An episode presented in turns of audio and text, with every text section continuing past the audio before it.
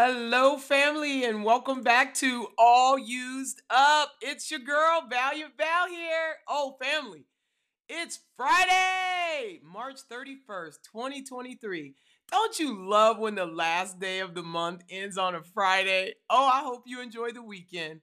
It's the last day of the first quarter, family. I sure hope she was as good to you, oh, as she was to me. And take time today to discover the joy in the simple things in life. We're calling this one the other R. One more time. The other R.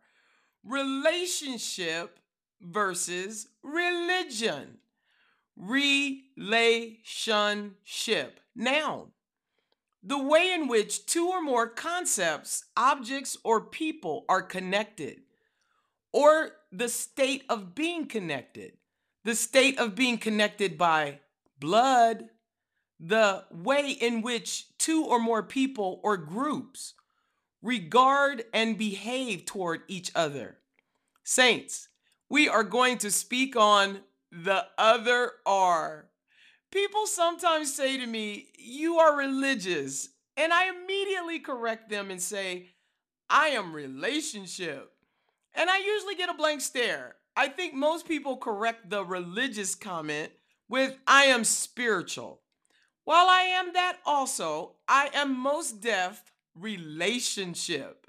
And what that looks like is the very definition of a relationship. I am in a relationship with God the Father, Jesus, my producer, the Holy Spirit, and frankly, they are the healthiest relationships in my life. Thank you, Lord. When you walk in relationship, you understand that it's grace, not law. You get it that you are released from condemnation, con- condemnation. See Galatians 3 and 13 because Christ purchased our freedom on the cross. What the other R looks like is you enjoy the company of the Lord.